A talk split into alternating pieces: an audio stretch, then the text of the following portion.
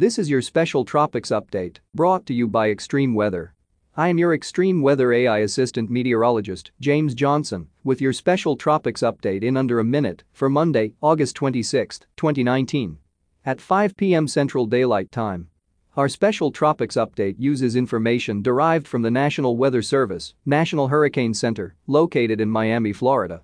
A tropical storm watch has been issued for Puerto Rico. Tropical storm conditions expected in the Windward Islands later tonight with hurricane conditions possible on Tuesday.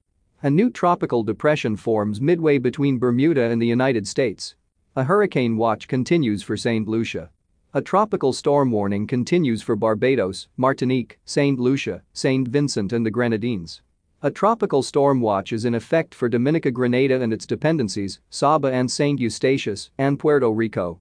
Tropical storm Dorian is centered as of 5 p.m. Eastern Daylight Time about 60 miles, 95 kilometers southeast of Barbados, moving toward the west-northwest near 14 miles per hour, 22 kilometers per hour.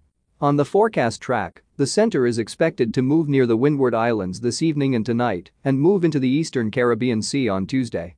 Dorian is forecast to pass near or south of Puerto Rico on Wednesday and approach eastern Hispaniola Wednesday night. Maximum sustained winds are near 60 miles per hour, 95 kilometers per hour, with higher gusts. Satellite-derived surface wind data indicate that Dorian remains a compact tropical cyclone. Tropical storm force winds extend outward up to 45 miles, 75 kilometers from the center.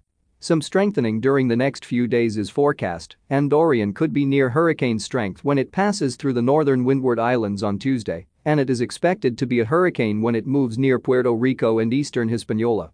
Dorian is expected to produce total rain accumulations of 3 to 8 inches in the Windward Islands from Martinique south to St. Vincent, including Barbados. Isolated maximum totals of 10 inches are possible across the northern Windward Islands. Rainfall totals of 1 to 3 inches are expected from the Grenadines, south to Grenada and across Dominica.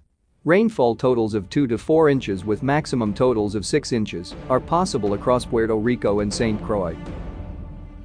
This broadcast is made possible in part by Extreme Weather.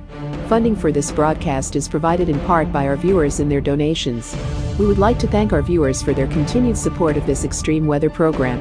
Thank you for listening and please check back often for further weather updates that may impact you and your area.